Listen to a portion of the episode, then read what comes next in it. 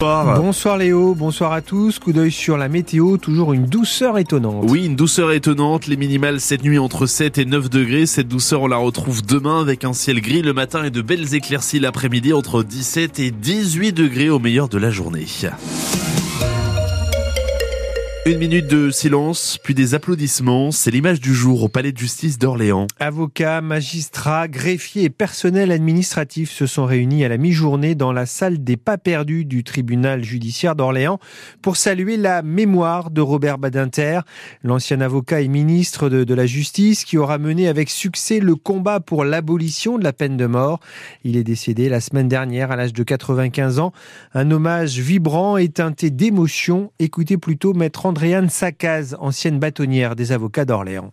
Nous sommes tristes d'abord, infiniment tristes, car il représentait tout ce que doit être un homme dans sa vie et un avocat, le tout cumulé et avec excellence. Mais il n'est pas que l'abolitionniste, il est pour moi aussi celui qui a donné la possibilité aux personnes homosexuelles d'avoir une vie normale, de ne pas être dans le délit. Il a permis de faire tellement de choses. Il a supprimé les quartiers de haute sécurité. Il a su, bien sûr, remettre notre pays dans une véritable démocratie.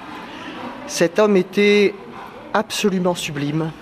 J'ai eu le plaisir et l'immense plaisir d'avoir euh, pu dialoguer avec lui. il était d'une humilité telle, alors qu'il était, pour moi, l'homme de la connaissance et l'homme fantastique qui m'avait donné l'esprit d'être avocat. Témoignage recueilli par Christophe Dupuis. Au même moment avait lieu l'hommage national Place Vendôme devant le ministère de la Justice. Plusieurs centaines de personnes ont assisté à la cérémonie présidée par Emmanuel Macron. Le président de la République a terminé son discours en annonçant que Robert Badinter entrerait au Panthéon. Le principe est acté et la famille a donné son accord. Nicolas Sarkozy, de nouveau condamné à de la prison ferme. La Cour d'appel de Paris a rendu son jugement dans l'affaire Big Malion. Un an de prison, dont six mois ferme pour l'ancien chef de l'État.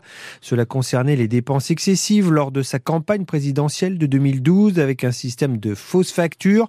Nicolas Sarkozy a aussitôt annoncé qu'il allait se pourvoir en cassation, comme il l'a déjà fait dans l'affaire des écoutes pour laquelle il a été condamné l'an passé à un an de prison ferme.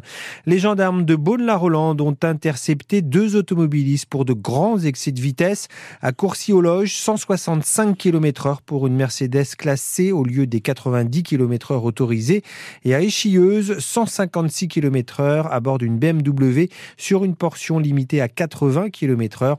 Dans les deux cas, les permis de conduire ont immédiatement été retirés et les véhicules ont été immobilisés. Le réalisateur orléanais Alain Corneau à son tour dans la tourmente des accusations de viol. Les témoignages d'actrices affluent depuis la prise de parole de Judith Godrèche qui a porté plainte pour viol contre les réalisateurs Benoît Jacot et Jacques Doyon.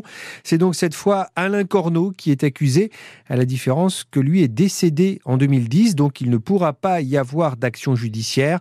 Il n'empêche cette accusation à l'encontre du réalisateur de Police Python 357 est un véritable choc.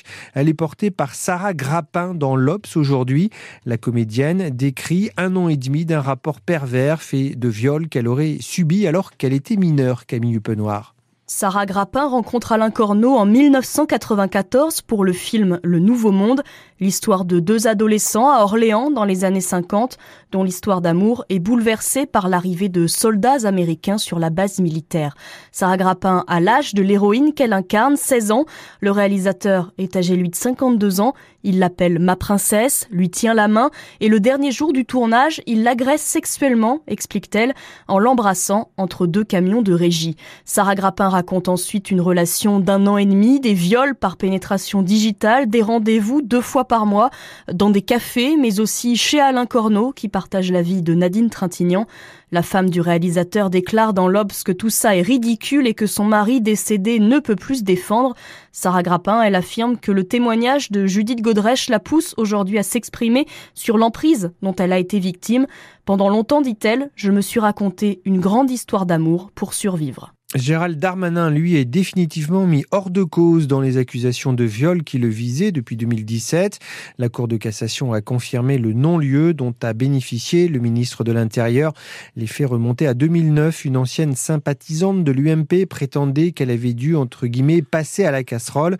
Gérald Darmanin a toujours évoqué des rapports mutuellement consentis. Un TGV sur deux et un intercité sur deux, c'est un programme restreint qui s'annonce à la SNCF ce week-end. Et même dès vendredi, en raison de la grève des contrôleurs sur les salaires et sur l'emploi, mouvement à l'appel de la CGT de Sudrail qui intervient en pleine vacances scolaires pour la région parisienne, mais aussi pour la zone A, celle de Bordeaux, Lyon et Grenoble.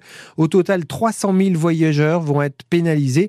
Chacun sera prévenu par mail ou par SMS. Alain Krakowicz est le directeur de TGV Intercité à la SNCF. Malgré trois chefs de bord sur quatre en grève, nous allons donc assurer un TGV Inouï sur deux, un Ouigo sur deux, un Intercité sur deux, avec la même proportion de TGV Inouï que de TGV Ouigo que d'Intercité. C'est pas une surprise. Pendant les vacances de février, les trains les plus pleins, ce sont les trains à destination des Alpes. Donc, notre priorité a été d'assurer l'ensemble des trains à destination des Alpes. Quand je parle de ces TGV, ce sont bien les TGV qui vont directement dans les vallées alpines. On a essayé aussi au maximum, dans le cadre de Junior et compagnie, ce service de la SNCF qui permet à des jeunes de pouvoir voyager seuls. Il est prévu 9000 jeunes ce week-end. On sait d'ores et déjà qu'on arrivera à assurer le déplacement de 85% de ces jeunes et on va évidemment essayer d'aller plus loin et de proposer une solution à chacun de ces 9000 jeunes. En revanche, à l'heure actuelle, la SNCF ne prévoit pas d'importantes perturbations pour les lignes TER, hormis sur l'axe Tours-Le Mans-Caen. Donc, a priori, peu ou pas d'impact pour la région orléanaise, mais les prévisions TER doivent encore être affinées demain. Le gouvernement va lancer un choc de l'offre pour débloquer la situation du marché immobilier.